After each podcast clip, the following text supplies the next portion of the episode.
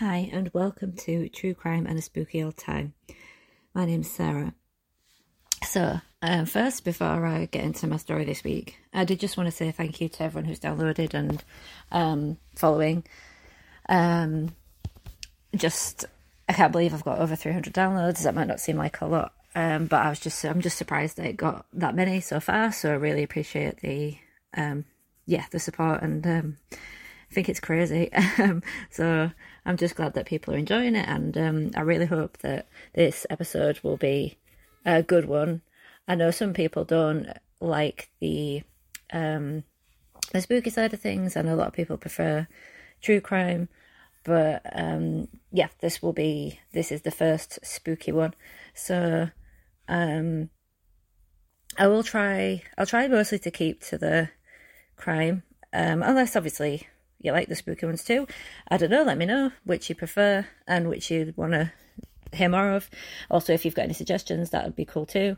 Um, you can send an email, it's a true crime pod at gmail.com. Um, and you can send the email there if you do have any suggestions. I am also on the lookout for listener tales, so if you have any listener tales, you can also send them to that email as well, and I'll pop it in the uh, description um, but yeah, I think that is it, and that's enough of uh, that's enough of that. We'll get into the story.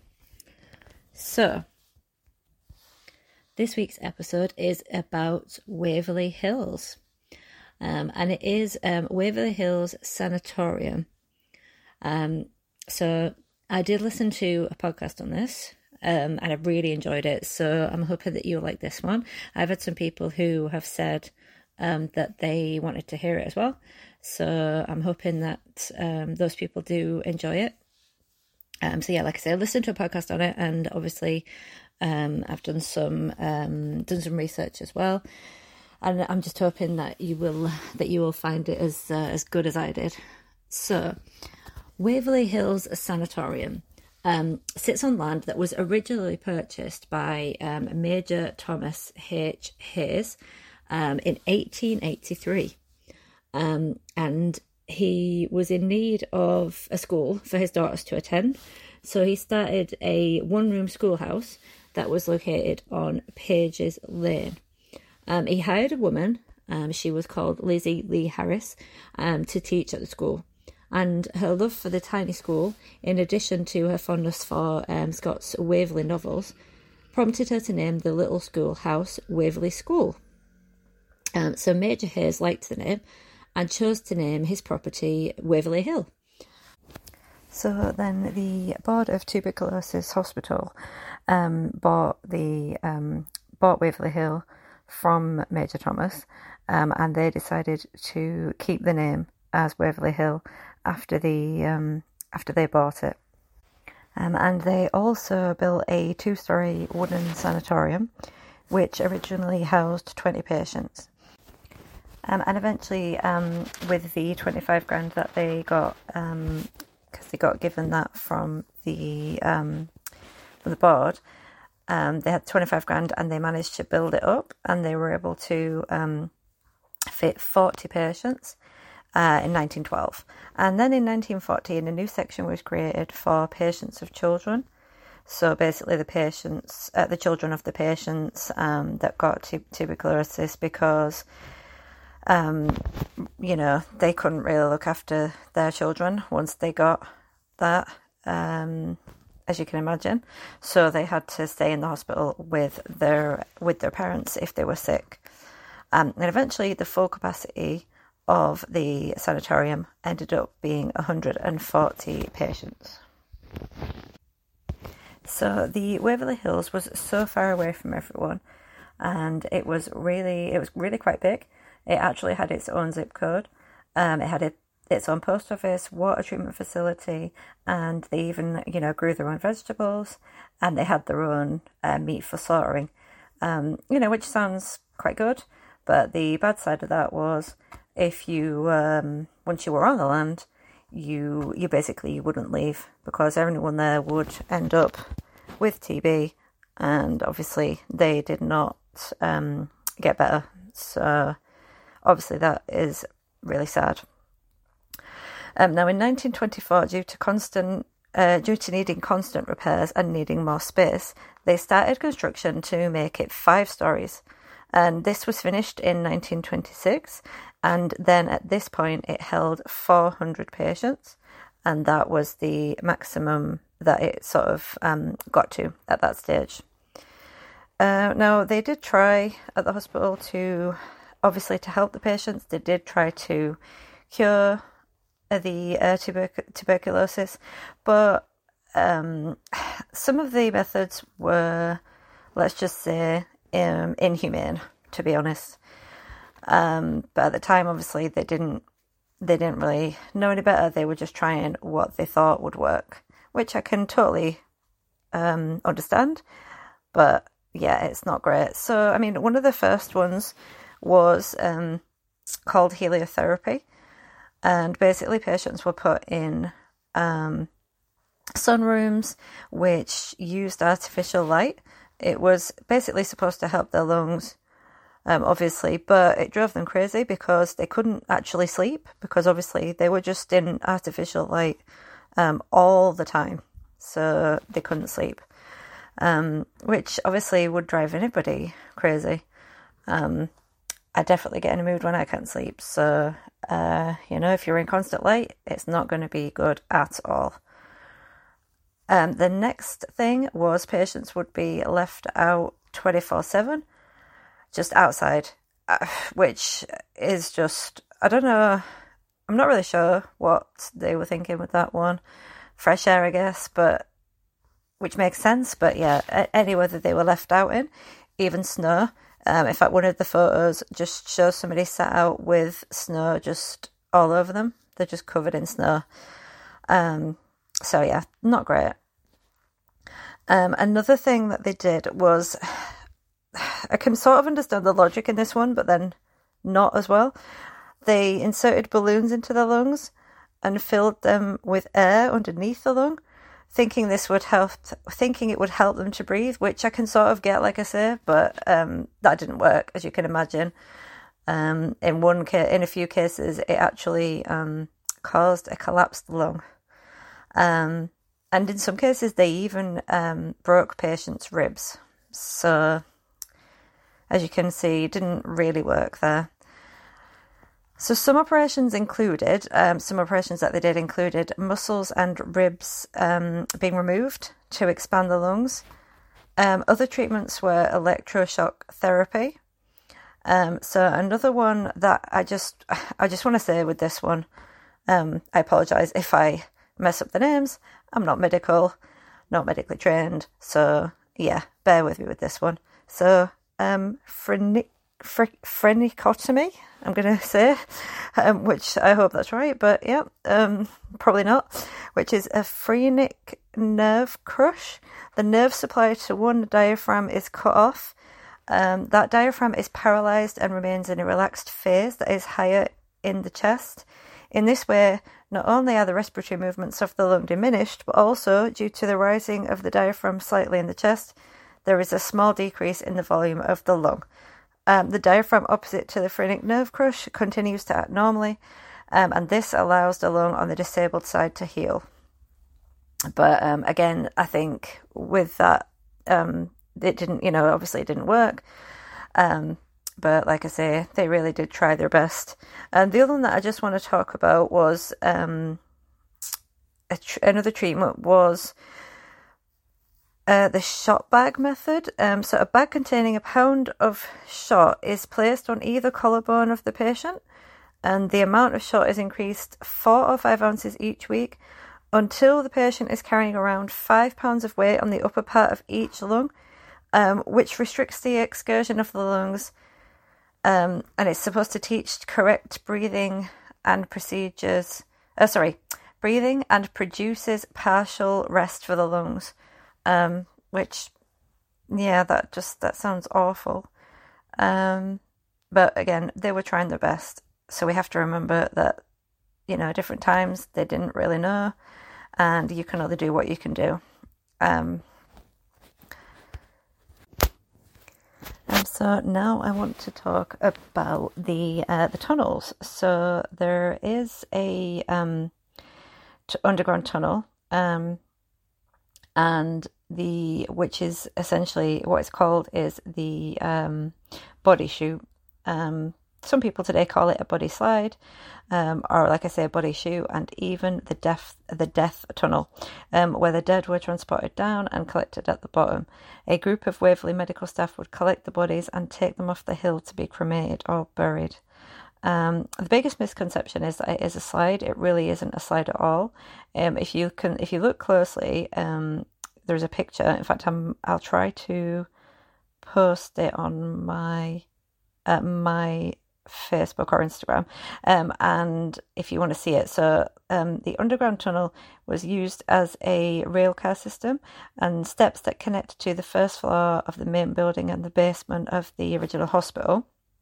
It stretched 525 feet underground to the bottom of the hill where the dead were collected by the family um, or cremated, like I say.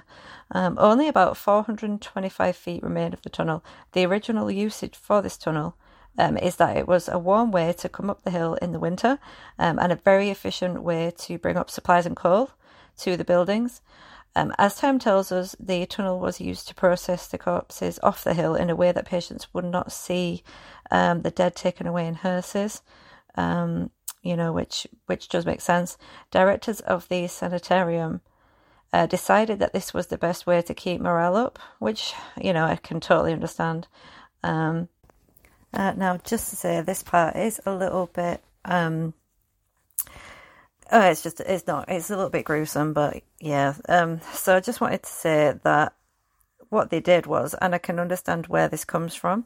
They um, basically they would drain the bodies, which they what they thought was that if they drained them, so basically um, disemboweled them and wrung them out, that then they would um, basically that would get rid of any of the um, you know disease. But what they were doing is they would throw um, the remains of what they'd wrung out into the sewers. Um, when I say sewers, I mean basically they were just throwing them into the septic tanks, um, so spreading it to everyone else basically. Um, so definitely not good. Um, so also in the tunnel, what they did was if basically if bodies were um, not collected for whatever reason, if they were just bodies stacking up, they would literally just um, cremate them in the tunnel there and then to, um, you know, to get rid of them. So that was also done down there. So that's um, a lot of the history that I could find there. I'm just going to kind of um, catch up to what it's like now and then get to the ghosties.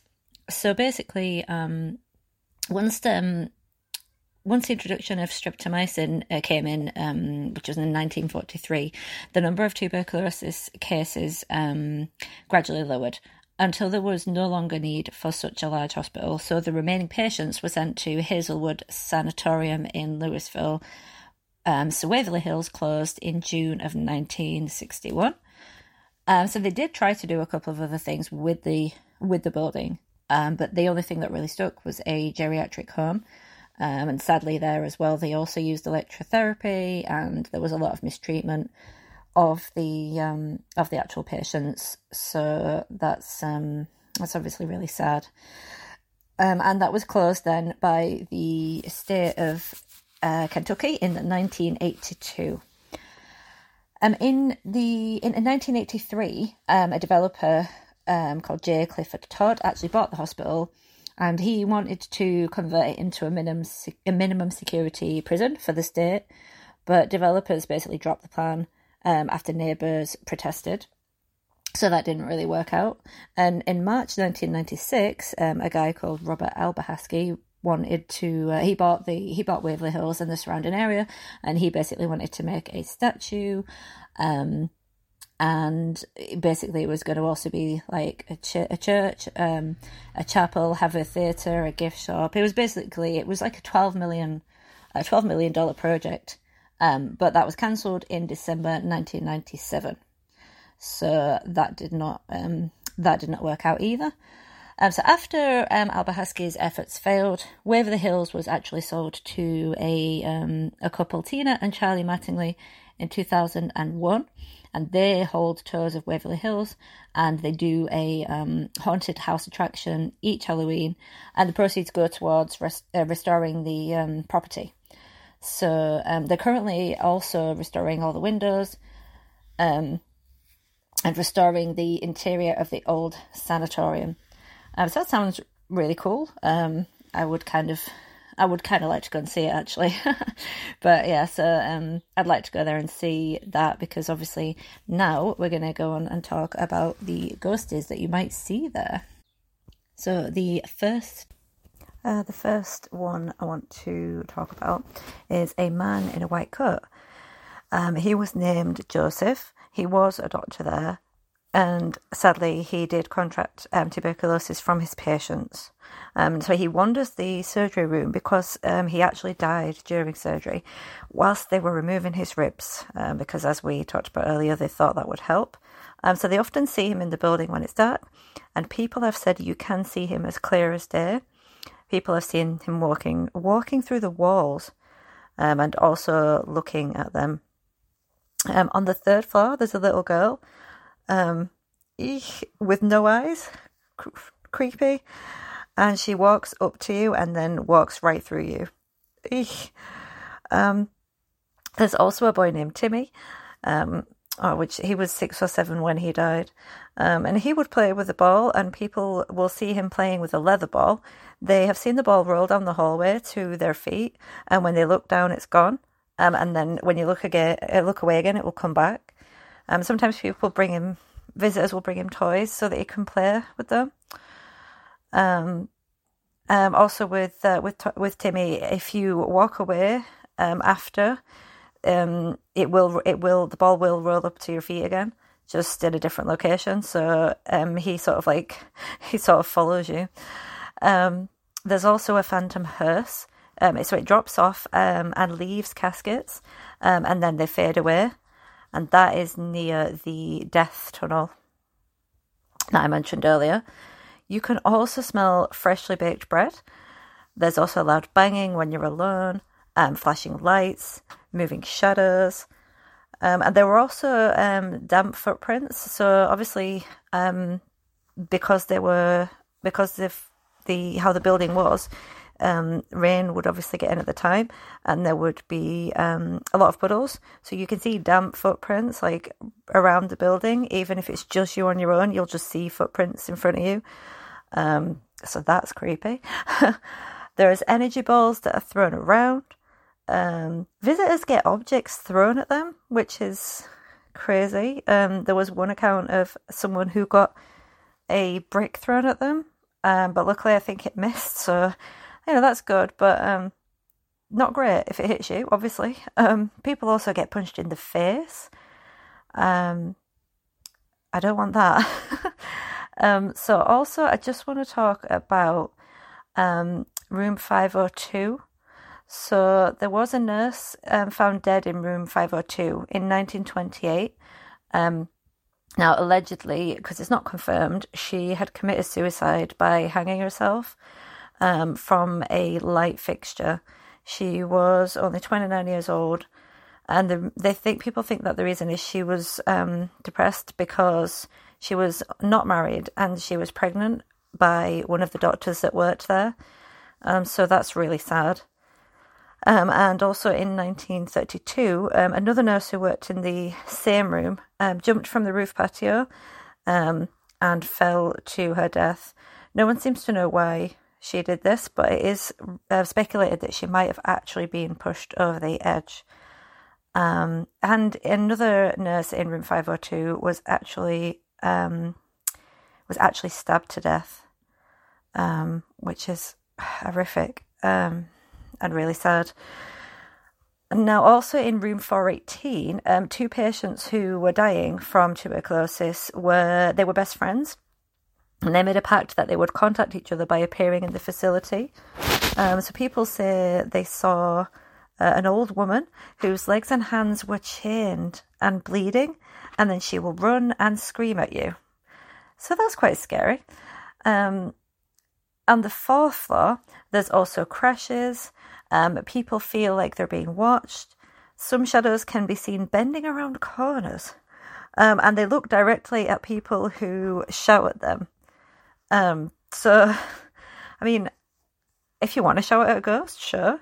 Um, I don't want to do that. but if, if if I did shout at one, I wouldn't want them to look at me. I would I wouldn't want that. That is creepy.